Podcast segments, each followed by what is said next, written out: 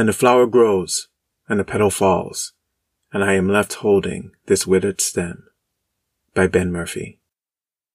It always starts the same a gasp, and then memories. A life he hasn't lived, but now, suddenly, has. There is confusion, yes, often, but also exhilaration, as though he has suddenly recollected something he has long sought to recall. It is a life's worth of recollections, a life's worth of pleasures and pains and novelty. Is Emile a little addicted to traveling between worlds? Yes, perhaps he is. The first time he was a teenager, swimming with friends. Or, rather, swimming alone, while his friends begged him to come ashore. The river was polluted, as nearly all water on Ute was, as, indeed, Ute itself was. The river was polluted, and he was going to make himself sick. This is what they shouted at him from the river bank. Emile just laughed and dove beneath the surface. A streak of fatalism ran strongly through him, even more so than many of Ute's youths. He wanted to scare his friends, so he stayed down in the murk, sank his feet into the mud, and pulled himself to the center of the river, where he doubted they could see him. He could see them, though, and their shapes wavered on the shore, water warping their figures into abstraction, four shadows distorted into jagged incoherence. In truth, his skin already itched, and he knew he would regret this soon enough. Not just yet, though. His lungs began to ache, but he could last longer. He rocked gently in the current, the motion of the water bringing coolness and relief. The ache grew sharper, his lungs straining, but still he knew he could last longer. A disconcerting musty taste was on his tongue, and he wondered if some of the water had trickled past his lips. His lungs were about to burst, and it occurred to Emil that perhaps he had misjudged exactly how long he could last. He leapt for the surface, river mud clutching at his feet as he reached for the sky, legs pumping, hands grasping, and just before he broke the surface, he pulled his parents' car into the driveway. He can't go back now. He knows this. Or he could go back, but what would the point be? Tanis awaiting him, her ceaseless, implacable needling, the rank smell of sweat and ash, confinement. Ute must now forever be in his past. Around him are the sounds of conversation, happiness, the music of cooking and eating and dishwashing, silverware chiming on plates, the percussion of vegetables sizzling. Someone is singing, though he doesn't know the song, and then, abruptly, he does. Emile is aware, distantly, of his partner, Leisha, beside him, chatting amiably in his direction, though he takes in none of what she says. He is sitting in the town mess, late afternoon sunlight transmuting dust into shafts of gold, and, as memories of this world bubble up through his mind, dread begins to knot his insides. Do you know what it's like for us when you leave? Tanis said trying to hold water in my hand. Like a dream that slips away the longer I've been awake. That's you. You just slip away, leak out, and all we're left with is your replacement. When I think about something else, when we think about something else, we can remember that you still exist out there somewhere. But as soon as we try and think about you, about why we're hiding the guy who looks like you, it's gone. And I'm just confused. And when you're here, it's impossible to remember anything about him. Like, right now, I know he laughs sometimes. You never do. But that's it. I remember him laughing. Why don't you ever laugh? I do laugh, Emile said. I laugh a lot. I've never heard you laugh. Well, I don't laugh here. I don't laugh on Ute. Deimos, what is there to laugh about on this shitty rock? They sat in Emile's cell, he on his bed, Tanis in a chair. She was old enough to be his mother, possibly his grandmother, though on Ute it was difficult to judge anyone's age. The environment could ravage skin and ruin complexions before adolescence had even passed. She was fit, though, as healthy as any Utean could be expected to be, and certainly more energetic than Emile, when he was on Ute, at least. Her hair was long and gray, held loosely at the nape of her neck by a piece of twine tied in a bow, which gave her an incongruous girlishness. Emile no longer recalled what he himself looked like. He hadn't seen his true face in he didn't know how long. When he tried to envision it, he could call forth only the faces he'd had on other worlds. Of the thirty odd years he'd lived, he'd spent little more than half on Oot. Calling the room a cell was perhaps inaccurate. It was bigger than a jail cell. He wasn't uncomfortable, but he didn't enjoy spending time here. Or his stand in didn't. Probably he didn't either. He'd been in this room before, certainly, but it was hard to tell whose memories were whose. They were near Lannis Ulna still. The smell of smoke made its way through the barred window, the scent sharp and chemical. The building had once been a dorm, though the university failed before Emil had been born. The notion of universities existing on Oot struck Emil as somewhat amusing. The notion that education once had value here, even more so. Tanis leaned back in her chair. It squeaked slightly. The room was dirty, everything at least somewhat run down, everything cheap, mass produced, relics of a civilization dead or dying, depending on your perspective. Relics of his civilization, his true one. Oots. Holy Tan, he hated being here. They have to run and get me when you show up, Tanis said. She gestured toward the guard by the door. Or when it's you again. I don't know what to call the other one. I can't remember his name. Is it the same as yours? Shit, if we keep talking about it, I'll forget there's anyone else at all. Is that what it's like for you? She pressed fingertips to her temples, rubbed them slowly. No. No, I remember. I remember all of it. Do you remember why we're keeping the other one? What we came up with? Emil said nothing. We want to move you, you know. If you'd stay with us, we could. For some reason, though, when it's him, we just can't. Or we know we can't. Ugh. I can't think about it, or my brain will hurt. She seemed to realize she was still rubbing her head. Hurt even more. It might be the fires. Emil raised his chin toward the window. You know, the fumes. The poison. Maybe. Maybe. Why not let me go? Your head will stop hurting, and I'll be free. Now Tanis laughed. Emil, I think you know our situation isn't quite so simple. He once spent a year as a minor lord on a desert world whose most complex technology was the windmill. That he became a minor lord was just dumb luck, slipping into a body on the precipice of an inheritance. He might have facilitated the inheriting somewhat, Nothing dramatic, he's not a monster, after all. But still, good fortune to have arrived when he did. Yes, there was a great deal of sand very close by, and yes, the winds never truly stopped blowing, but the farmers and the hunters and the fishers and the traders did their jobs well, such as they were able, given the conditions, and Emil had little to do save enjoy the perks of his position. The oasis he governed was full of beautiful young people, all of them enthusiastic about cultivating his goodwill. There was no shame or bashfulness regarding sexuality in the culture, and his partners were frank regarding what they expected in return from him.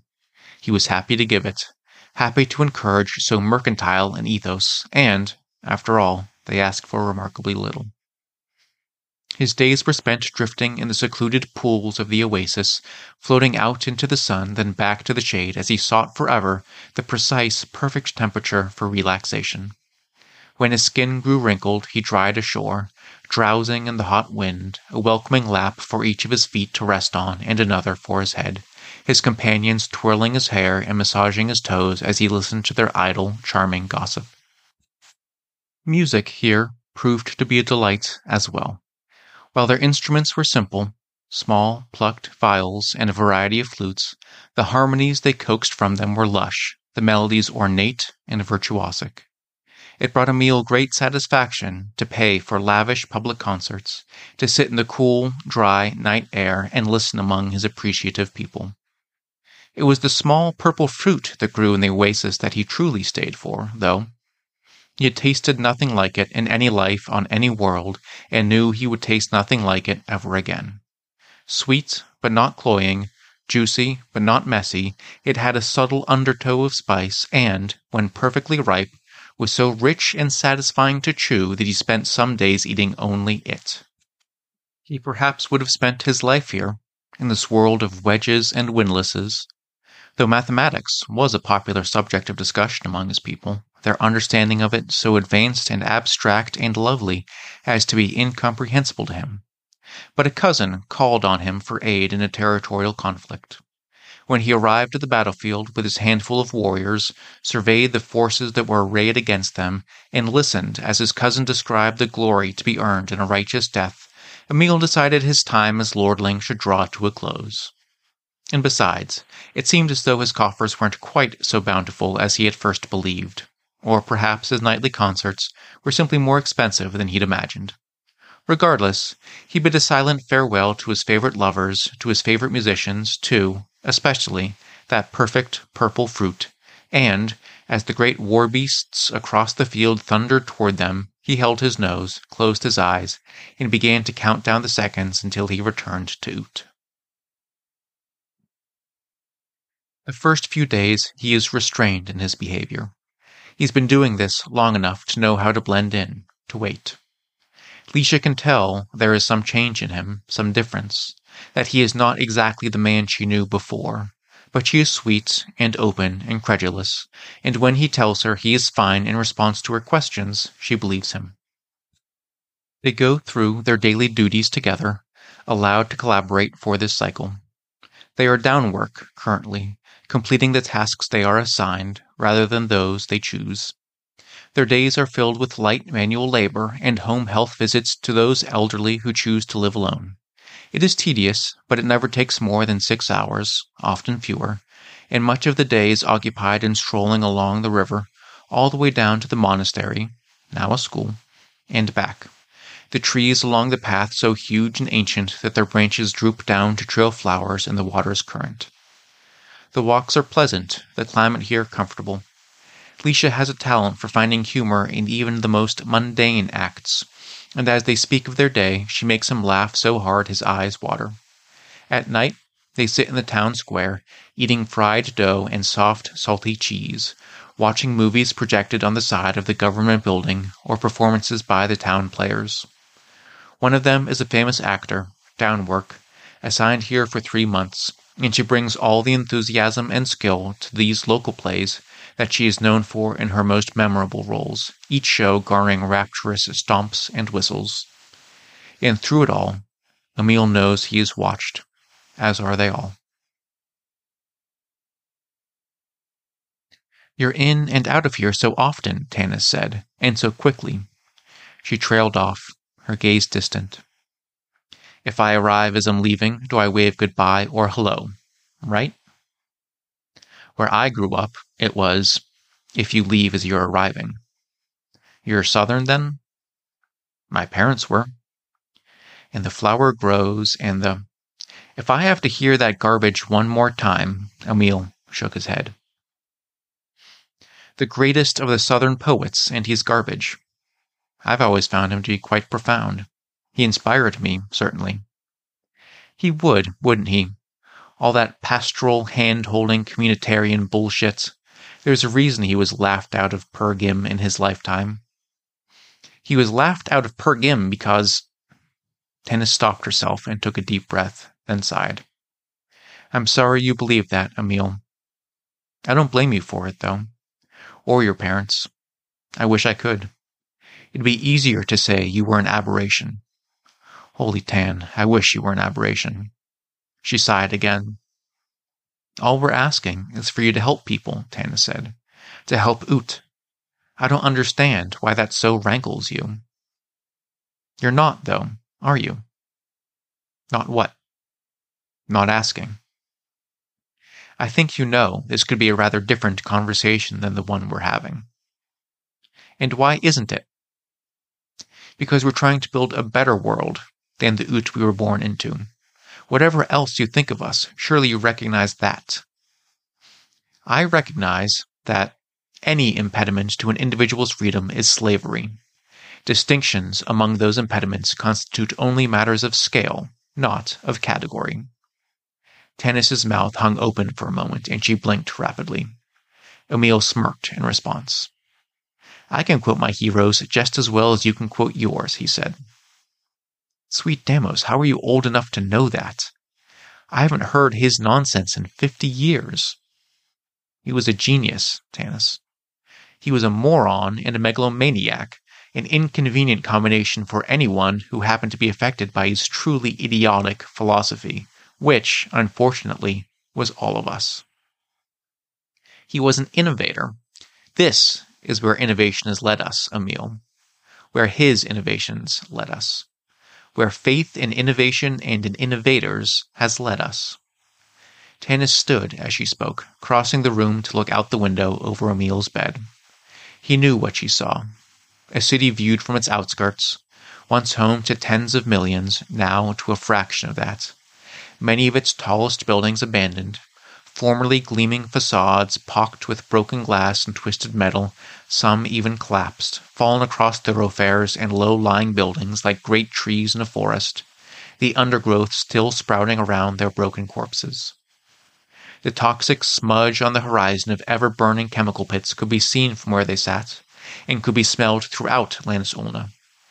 Hundreds of thousands of people soldiered on, though, trying to live their lives, refusing to acknowledge the ruin around them, or simply unable to confront how profoundly the world had changed. It doesn't have to be this way, though, Tanis said. Oot's not dead. Not yet. It's easy to advance when you have a dozen lifetimes of experience to call upon and knowledge garnered from hundreds of worlds. Well, perhaps not hundreds, Scores, certainly. Many of them he spent little time on, just long enough to be sure that these worlds were shit, too, or that the body he'd been granted had lived a dull life with no possibility of excitement or pleasure. In those instances, he traveled back to Oot without delay, to his true body, the unfortunate, inevitable staging area he had to return to between his sojourns on other worlds. In many of those sojourns, though, he did find excitement. He did find pleasure the bodies he dropped into presenting opportunities for some harmless hedonism or extended, indulgent leisure.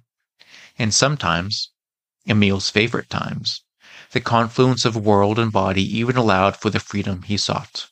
The freedom to be who he wished, to do what he wanted, the freedom to loose the fire of his brilliance.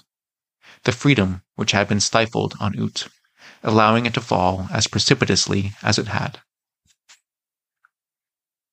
For almost two years, Emil lived on a luxury station orbiting a disease-ravaged planet. The footage that emerged from the surface was truly horrific. Bloody, weeping sores, deteriorating flesh, bones sagging through papery skin. Even glimpses of such scenes induced in Emil weeks of nightmares, and he'd seen no shortage of bodies ravaged one way or another. Medical sorties were dispatched on occasion, the station's doctors descending from on high to offer painkillers and euthanasia. This was all they could provide, though. No cure was in the offing. All the planet's most brilliant researchers were safely ensconced off-world, along with the resources necessary to consider a cure, they were working to ensure that the virus remained safely on the surface. Emil began as the third child of a media tycoon the culture of the station, and, indeed, the planet, was primogenitary to a degree which never made much sense to Emil, spending his days in oil baths and sporting contests. For several months this was enough for him, but the relentless underestimation by his father and older sister began to grate. Her remarks on his slovenly comportment, an assessment with which he did not agree, particularly belittling, and he took it upon himself to prove them wrong. Possessed of only a vestigial sense of loyalty to his family, for this was how he thought of them, he had no compunction about betraying them and throwing his lot in with a rival media baron. Within a year, Emil had engineered a truly meteoric ascension for himself, the creation of a conglomerate which effectively controlled all forms of media on the station, and, ultimately, his family's downfall.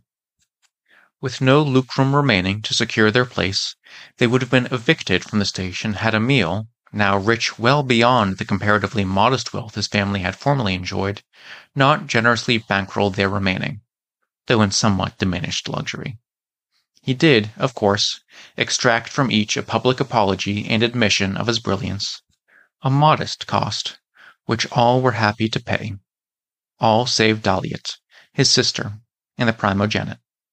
She refused, a stubborn pride dooming her, and so was deported down to the surface, just as she'd had so many deported before her, their father's tears and pleas moving Emile not one whit. Dahliet said nothing to Emile as the shuttle doors closed between them, though her eyes, fiery and amused, never left his. The next year was stressful but rewarding. Emile's enterprise required constant tending to maintain, and though there were occasional attempts on his life, the undertaking of such complex machinations was zesty, invigorating, well worth whatever toll they might demand. In truth, Emile did what he did for the love of competition, for the satisfaction inherent in mastery, and the outthinking and outmaneuvering that Ute, in its glory, had once offered before his birth. That it no longer did. This station, this world, allowed for the type of unbridled commerce that thrilled Emile, and he sometimes considered whether he should stay forever. This resolve may have faltered somewhat when his conglomerate ran particularly gruesome videos from the surface. The gorier the better, or so the metrics advised. But Emile assured himself that these were unfortunate but necessary externalities in the pursuit of true liberty. Yes, it was vexing that the not insignificant degree of liberty already present in the world had not affected the plague's resolution, but surely, given time, a cure would be found. Of course, as is so often the case when the good of the commonweal is deployed to motivate, in place of the more reliable personal gain, someone eventually got sloppy, protocols were violated, and the disease made it to the station. Quarantines ensued, isolation, the oil baths going untended, then rancid, the sporting matches postponed, then cancelled, meals pared down to little more than subsistence portions, and the freedom that a meal had won was stripped away. He was confined to his quarters. More than just the virus reached the station, though. Perhaps unsurprisingly, with the quality of life so degraded, defense against boarding grew lax as well. Was it Dahliet who battered down his door? Emile couldn't be sure. Whoever it was, their face was so ruined as to be almost unrecognizable. Was there some familiarity in that scalding gaze, though? A certain ironical nodding to the patchy eyebrows as the figure paused in the broken doorway, blood splattered, shoulders heaving, and surveyed the disorder of Emile's rooms? He would never know for sure. He could only consider it, as he locked himself in the closet, the interloper crashing against the door again and again, waiting to be gone. He is a mid-level bureaucrat with some programming expertise when he is on work, in charge of maintaining equitable labor orders and maximizing benefit. He doesn't touch the master algorithms, of course, but the leeway he is afforded allows for both a degree of local independence in assignments and a modicum of creativity on his part. This appealed to him once, or appealed to the man who he now is. The memories of satisfaction in helping a neighbor find fulfilling labor when he was down work, of managing a compromise with a haughty young genius certain she was being ill used, of drawing a widower out from his grief with a well chosen placement, of surprising Lisha with the down work cycle of the farm, tending to the baby goats, these are present still, lingering, their shape on his mind like the impression on a pillow after hours of deep sleep. They are not his own memories, though. Not truly. They are dissonant with who Emile actually is, with his values. Revolution, he knows, is continuous, just as equity and justice are not endpoints but constant struggles. He knows, but does not agree. Revolution is simply another word for restriction, the hemming in of freedom by those certain they know better than you how you should live your life. This world, with its harmony and its happiness and its rigidity, it roils him as no other has. If this doesn't qualify as dead to you, Emile said, I shudder to think what you imagine happening next. I imagine new growth. I imagine better growth and I imagine the natural, necessary death that follows it, and then the new life birthed from that death. I imagine growth that benefits Oot, all of it, all its living creatures. And you directing that glorious growth, no doubt? Engineering it to effect some greater good? Me? No. Tanis shook her head. No, certainly not. That responsibility and privilege can belong to no one person. It can only be entrusted safely to all of us together. Every ounce of power vested in another is freedom stolen from me. Oot was poisoned by that type of thinking. Oot would have been saved by that type of thinking if it had been allowed to follow its natural course. This planet was doomed the moment the first corpo state fell and the first nation state was born. Do you truly believe that this is what anyone wanted? Those titans of industry and technocratic luminaries, they wanted a world that's barren and broken and, in many places, quite literally on fire? I don't think there was any one wanting anything. I think that was the problem. If they'd had the freedom, truly had the freedom, to act as their brilliance demanded, this never would have happened. Instead, our government shackled them because maybe, just maybe, somebody might have profited from saving the world. Maybe someone might have benefited from their own inventions a little more than everyone else benefited from them. And so they said, Don't worry, we won't allow that. Look, now no one benefits at all. Emil laughed, then realized what he'd done. There, happy? Did it sound like the other guy? Tanis ignored him and returned to the chair across the room. She sat looking at Emil, her expression blank. Never mind, he said. In pre-industrial days, centuries past, Lannis Ulna had been a trade hub, sitting athwart the isthmus between two great inland seas. When he was younger, Emil and his friends had climbed the city's tallest skyscraper the work of several hours. Its elevator is no longer operable. From the top floor, both seas were visible, and they ate dinner as the sun set over the northern sea, turning it to a ripple of flame, while Big Moon rose over the southern.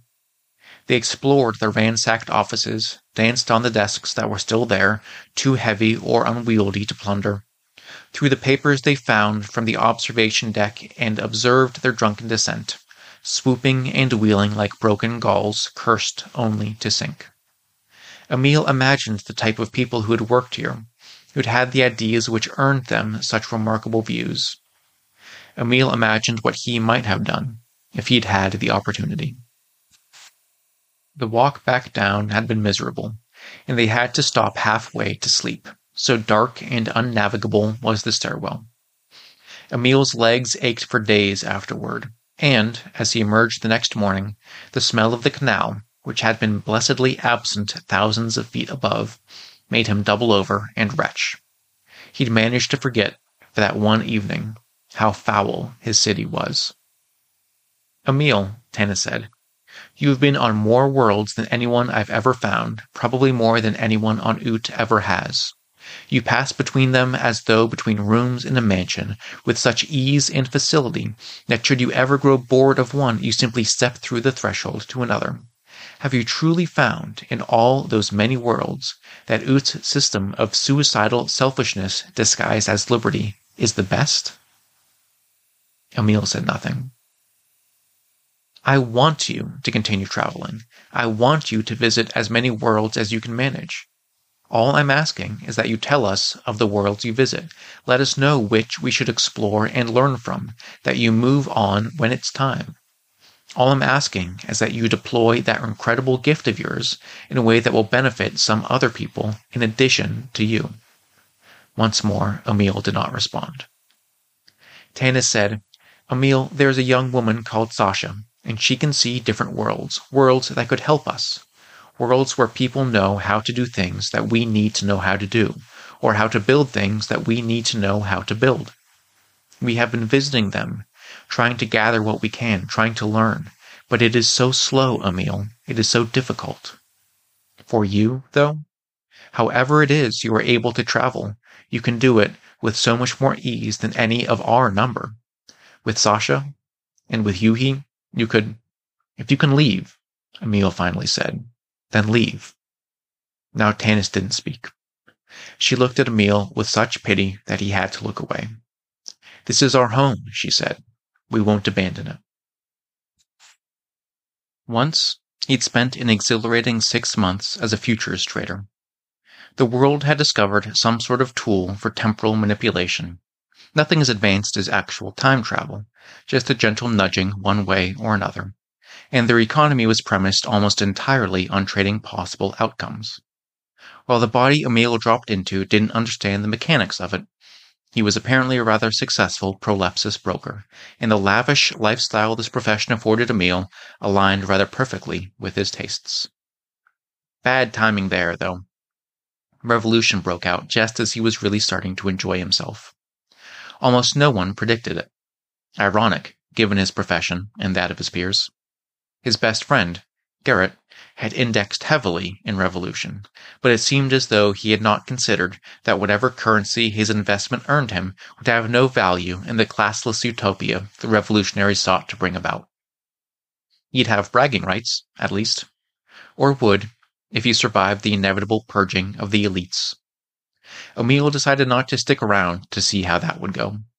He'd seen it before, of course, more than once and while there was a certain thrill to being on the other side of the bayonets, Emil may have participated in two or three revolutions himself, just to see what insurrection felt like. Like flying, as it turned out, and falling. A great, weightless uncertainty which the body accommodates itself to with almost terrifying alacrity. Emil knew exactly what the crush of people storming his building, drunk on rebellion and resentment, would do to him. Had he been in their position, he might have even said he understood it, or understood it as well as so benighted a worldview could be understood, worldviews requiring, as they do, more than just resentment. He had seen the various futures this world could look forward to, after all, and though the brilliant and the powerful enjoyed a remarkable degree of freedom, sadly it seemed as though disaster was a question of when, not if. Emil departed before the mob even made it to his floor, a tinge of sorrow for the man he left behind coloring the moment. Just a tinge, though. It is infuriating to know that he is observed, but to not experience the observation. Had there been watchers peering at him over folded newspaper, at least then he could point to some external evidence to legitimize his anxiety. But no, there are no cameras, no bemasked lurkers, no secret police posted up in shadowed windows monitoring all activities. There is only the town, its citizens, most of whom he knows or are known to those he knows. All he has are memories he can't claim as his own, a distant knowledge that a surveillance apparatus exists, but only rumors of that apparatus at work. Whispered of abductions that may or may not be real, disappearances of far off second cousins. The closest anyone comes is the local censor, an ancient man who seems to serve no real role, as he spends each day in the town square, drinking tea and swapping stories with other old timers. The sole institution under his purview, the town paper, a simple three person operation, reports honestly and critically on both local happenings and developments in the regional capital, which apparently causes no problems, but fails entirely to even gesture toward the central government begging the question of what exactly it is that Gerald, the censor, is meant to be censoring. Emil doesn't know which is worse that no one in his town objects to the control which yokes them, or that the yoke is so rarely felt.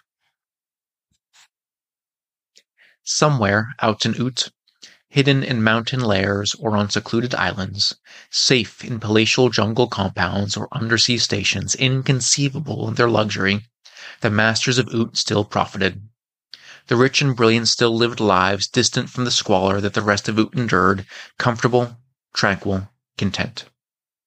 This was the rumor Emil had grown up with, the whispered promise that held back total collapse, that kept the denizens of places like Lannis Ulna working still, even as any pretense of normalcy had died decades past and continued to rot away to nothingness.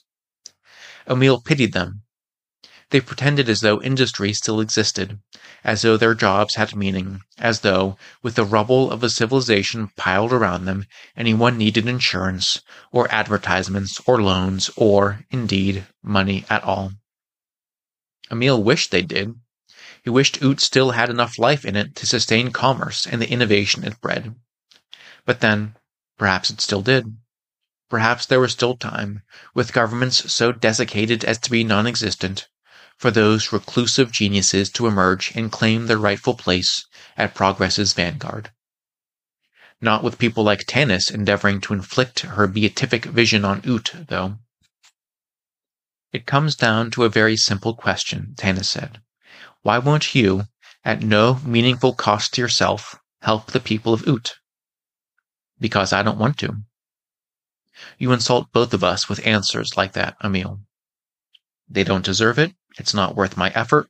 It would undermine those actually working to make their own lives better. Maybe all of them, maybe none of them. It doesn't matter. It doesn't matter why I choose not to, because I choose not to. You will not take my right to choose from me. But why this choice of all choices? Emil threw his hands in the air. This is a profoundly boring conversation. And yet it's one we will continue to have. We've had it before. Your arguments are unpersuasive. And yet your refutations are even worse. Emil rolled his eyes but couldn't meet Tanis's gaze.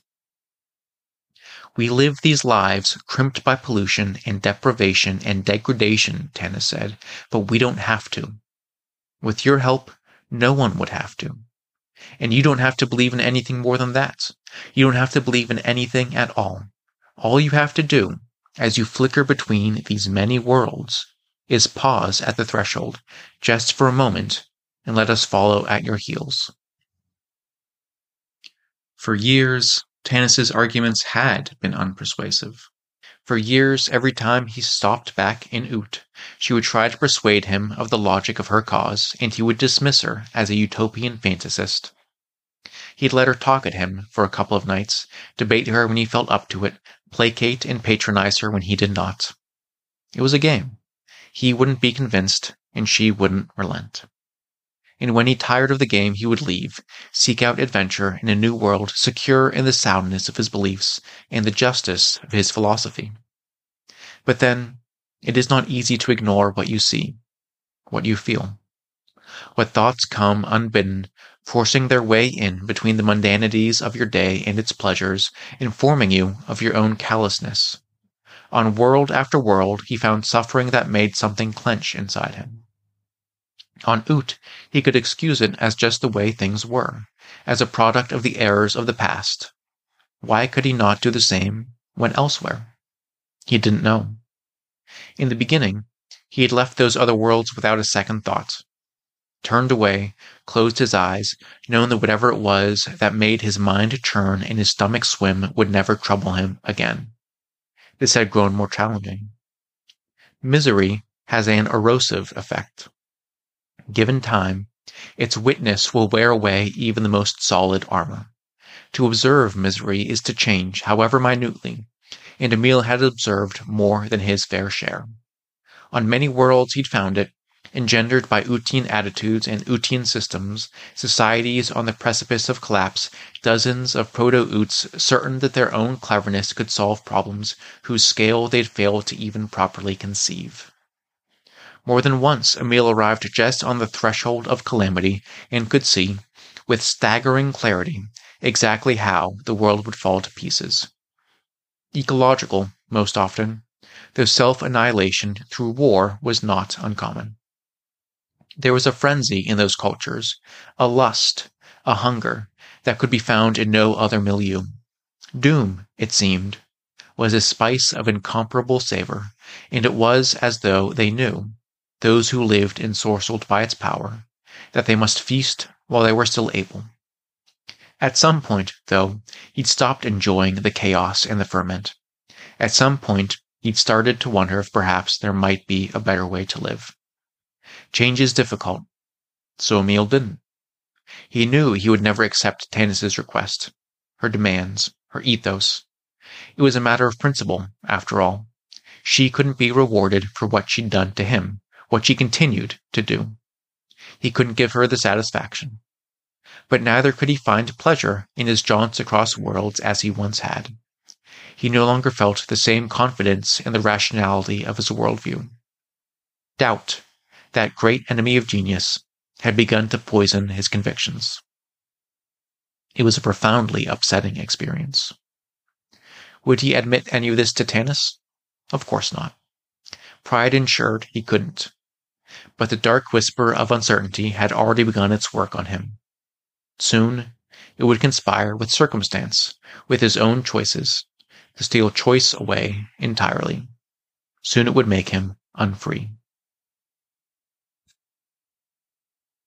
It takes a month for Emil to feel comfortable enough with Lisha to speak as he once did, to say the types of things he is no longer sure he believes.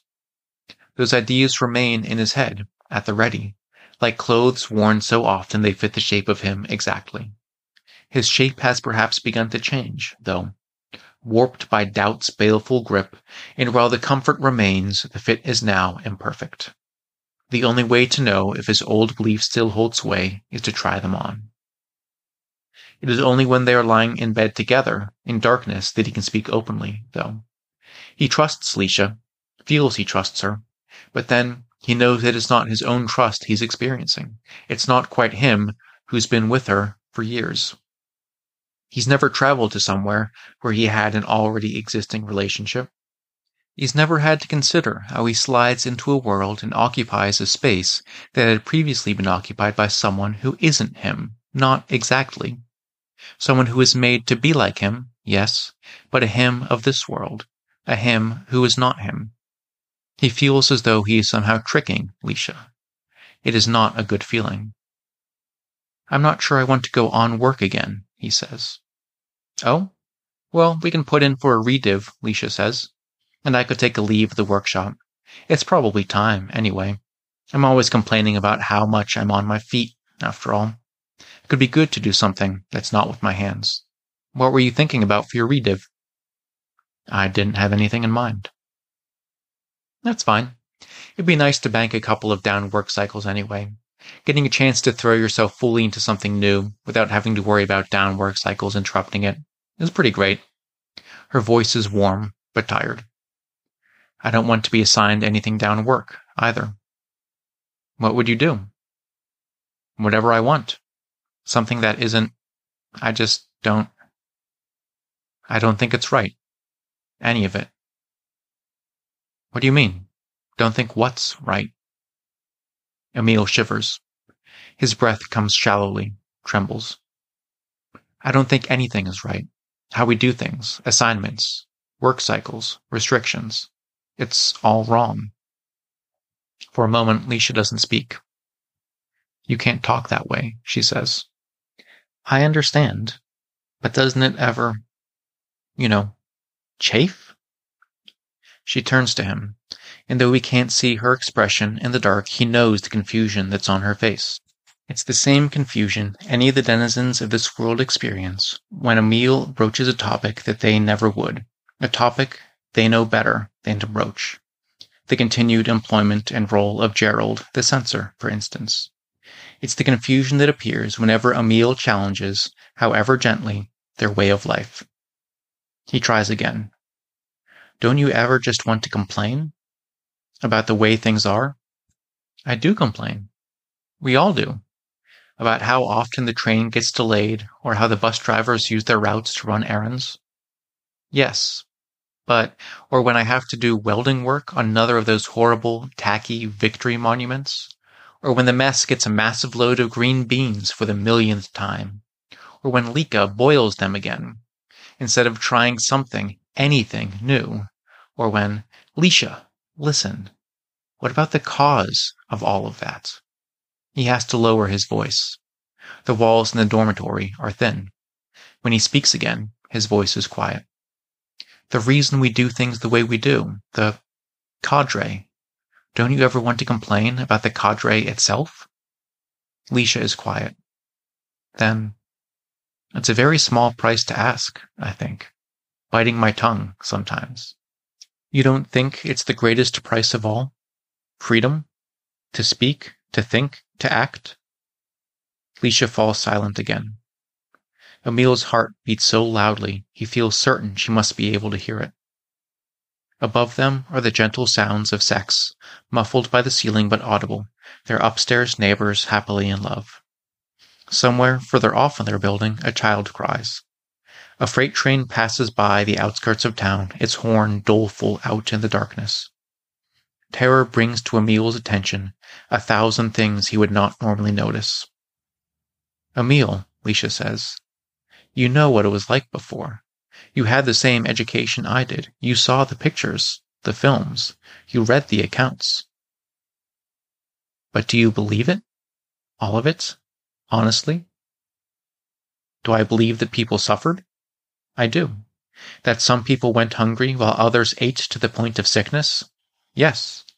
That there were people who had to sleep in the street while others went to bed in houses they called their own, houses filled with empty rooms, warm rooms, rooms the people on the street needed? I believe all of it. Do you not? Lisha's face is an oval of shadow. Her smell, the lemongrass and clove of the town's soap, is in his nose. He shifts in bed. The sheets are plain but soft, and he always sleeps well here. He can think of nothing to say. Lisha says, When I think about the way things could be, the things so many other people would have to give up, the suffering, the misery, the hate, just so I can speak a little more freely? No, I don't feel like criticizing the cadre at all. That was a fake hiccup. Tanis looked surprised as she said it, surprised that she observed it, surprised she had spoken at all. What? No, it wasn't. Why would I fake a hiccup? I have no idea. Why would you fake a hiccup? I didn't fake a hiccup. Emil hiccuped again. That was fake too. That was. Tanis stood, moving abruptly, crossing the room and leaned close to Emil. He shrunk away, back into the bed. Why are you doing that? Deimos, I'm not. They're real hiccups. Emil forced another. It felt false, even to him. Do you have a glass of water? They drive me crazy, I swear. Some nut butter, perhaps? He took a deep breath. Do you. Tanis trailed off, looked away. Her brow furrowed. She turned to the guard. Do you remember him getting the hiccups? When it's him, I mean. Did it happen just before? She whirled, grabbed Emil by the hair, and punched him in the stomach. He gasped, his breath leaving his lungs, then inhaled greedily, the wind knocked out of him. Why did you? he began, but Tanis didn't let him finish. Don't let him hold his breath, she said to the guard. That's how he travels. We can't let him. I'm sorry for hitting you, she said to Emil, but we can't let you leave again. I wasn't leaving, and I wasn't holding my breath. Why would I be holding my breath? It may have taken us four years to figure out you're traveling, but please don't imagine me to be stupid. Four years? That's how long we've kept you, or mainly the other guy, under watch. You've been here, what, maybe a month in that time? I have no idea. I try not to think about Oot all that much. Four years. I would have given up if I were you. Yes, you would have. We have not, because we don't do this for ourselves. We do it for all of Oot. We can't afford to give up. Emil snorted. Do you want to know how Yuhi travels, Emil? Tanis said. When both moons are full, if he does a handstand, he'll come down in a different world. Everyone travels in a different way, some more easily than others. No wonder we couldn't figure out how you did it. How would we even have noticed? She punched him again. I can see you trying. Fine, stop. Fine, I'm not going anywhere. Emil slumped over. Sweet Deimos, leave me alone. It takes longer than that for me to leave. Well, you have an easier time of it than Yuhi. There's a reason under two moons means something that never happens. I had no idea how infrequent it actually was. And Carolyn? The last day of every fourth menstrual cycle, she wakes up in a new world. Can you imagine? If you stayed, if you worked with us, the good you could do. Tanis grabbed Emil by the chin and lifted his face up. Look at me, Emil said. I'm breathing. Happy? Holy Tan, relax. I'm not interested in getting punched in the gut again. And I'm not interested in punching you again. So already our goals come into alignment. Tanis released Emil's chin and shook her head. What shall we do, Emil? she said as she walked to the door. She stood there, glancing back at Emil occasionally, speaking in quiet tones with the guard, no doubt planning how they'd try to keep him on Oot. Emil lay down on his back, his stomach rising and falling rhythmically. Each body was different, with different lung capacities, different diaphragm strengths, but the first thing Emil did on arriving in a new world was begin practicing holding his breath. It took 117 seconds of breath holding for Emil to travel, which most bodies he found himself in could manage, but he needed to be able to do it in any circumstance. This body, his own, was practiced at it, the lungs strong, used to the exertion, the ability maintained even when he himself didn't occupy the body. By the time Tanis realized Emil was faking his breaths, thrusting his stomach skyward rather than actually breathing, it was too late. She and the guard crossed the room quickly, but Emil had wrapped himself in the mattress, curling into a fetal position. Their blows were muffled, but still hurt, and they were shouting, words Emil refused to hear. These would be his final moments on Oot, he knew. He could never return. Would never return. Farewell to the poisoned air, farewell to the broken cities. Why had he ever stayed for even a minute? Emil experienced a sudden weightlessness as the guard lifted him and threw him across the room. He clung to the mattress, crashing through the table and tumbling to the floor, breath leaving him in a gasp but Lisha is beside him, helping Emil pick himself up. He has tripped and fallen as they walk to a table in the mess, spilling the food on his tray. She touches his arm, and he looks at her, sees her face for the first time, her broad cheeks and thin, laughing lips, and vertigo takes him once more. Already, a crowd has gathered around them to help clean up. They're not unfriendly when they come from. Emil and Lisha are weeding in the long gardens that run beside the river, arduous but satisfying work. The rows of squash behind him are clear, the dirt a rich brown, untroubled by sprouts or grass. Evidence of their labor lies to the side, hours of work neatly piled together. The blossoms will be picked soon, stuffed with goat's cheese and fried. The whole town will eat in the mess that night, private kitchens abandoned for the event. There will be merriment and joy, and the evening will end in music, the whole cavernous dining room singing songs together, some ancient and traditional, some patriotic, before the celebration sloshes out into the town square, every voice raised to the star-decked skies in full, jolly harmony. There are three of them who arrive at the garden, two women, a man. Can we talk, Emil? the man says. Emil looks at Lisha, and she looks at him. They are on their knees in the dirt. For the first time, he thinks, he cannot read her face. He wants to say something, but can think of nothing to say. It is Lisha who speaks. Do I know you? she asks him. You do, he says, as well as I know you. These beds are full sun, and the sweet salt of perspiration is on Emil's lips. His shirt is damp, clings to him as he stands.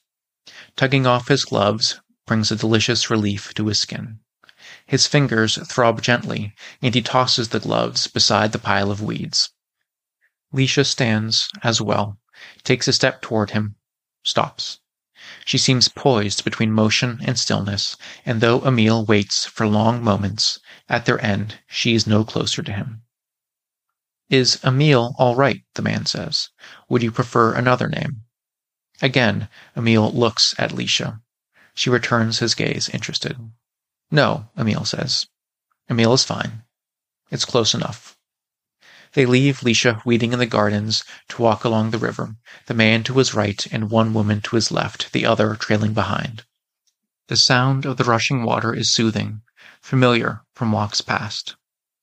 No one else is on the path, and Emil wonders if that is coincidence or engineered. He wishes he'd worn a hat, or sunglasses at least. It is very bright out. Is it easy for you to travel? The woman beside him asks. It is. Yet you've been here for some time now. I have. Do you plan on staying? I hadn't given much thought to it one way or the other, Emil says. Would you like to talk through your choice with us? The man says. Travelers can find our world, our way of doing things, to be challenging, the woman beside him says. They often have strong reactions when they arrive, strong reactions to the cadre. Reactions which can be difficult to manage, the man says. The woman behind him, Emil notes, has said nothing. Emil says, Was it Lisha? Did she say something? If you go back to her, the man says, Do you want to know? Emil has nothing to say in response. The river is wider here, but further down, on the other side, Emil can see the school that was a monastery. It is a barn like building, made of red stone, small windows lining its second floor, an expansive second wing sprawling beyond what Emil can see. The path they walk is ancient, its stones worn to gentleness by generations of monks making their way into town. They sold a liquor to sustain the monastery, the recipe unchanged for centuries. The liquor remains, though it is made in town now. There are no more monks. Let's cross the bridge, shall we? the man says. They do, going single file. The current beneath them is swift, but the water is smooth, the riverbed sandy. Once across the bridge, they resume their formation. Are you with anyone? the woman beside him says. Lisha? Other travelers, I mean. I'm not sexually interested in you, Emil. That was a joke. It was a poor one. The man says, I was amused. I appreciated it, Emil. Thank you. I'm glad. They walk in silence for a moment. Well, the woman beside him prompts. You monitor travelers, then? Emil says. He looks at the man, who shrugs. How do you. It's important you answer me, Emil, the woman next to him says. No, I am with no other travelers. I am alone. And do you intend to stay? Do I have a choice? Everyone has a choice, Emil. Always there are choices to be made. They crest a hill, and at the top there is a vehicle parked, overlooking the riverbank, one of the diminutive four person buses for government use, though its windows are dark, opaque. They all walk toward it, though no words are spoken. It's smaller than the personal vehicles Emil has seen on other worlds, all transport in this one being communal, and rather ugly. It is out of place here, on the hill, in this world. The man walks the vehicle, opens the back door, stands by it. Emil cannot see what is inside. He cannot see if there is anyone else inside. There is only darkness. The two women are behind Emil, though he's not sure how close. They are very quiet. We'd like to talk further about this, Emil, the man says. He gestures at the vehicle, at the darkness of the open door beside him. Is that all right with you? Emil hesitates. The red of the school, the blue of the water, the rippling, expansive golden green of the grass and the trees, it takes Emil by surprise how much he loves all of it. The air in his nose is fresh, clean, alive with the scent of flowers and soil. Just on the edge of hearing, the sounds of the school reach him laughter, a fragment of song. All around there is sun and breeze and calm. It is, Emil says. He ducks his head to get in, his breathing light and relaxed.